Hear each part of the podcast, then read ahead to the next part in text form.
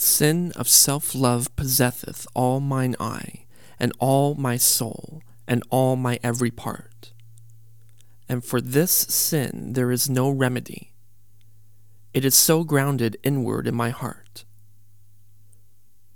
Methinks no face so gracious is as mine, no shape so true, no truth of such account, and for myself mine own worth to define, as I all other and all worth surmount. But when my glass shows me myself indeed, beated and chopped with tanned antiquity, mine own self love quite contrary I read, self so self loving were iniquity. Tis thee, myself, that for myself I praise, painting my age with beauty of thy days.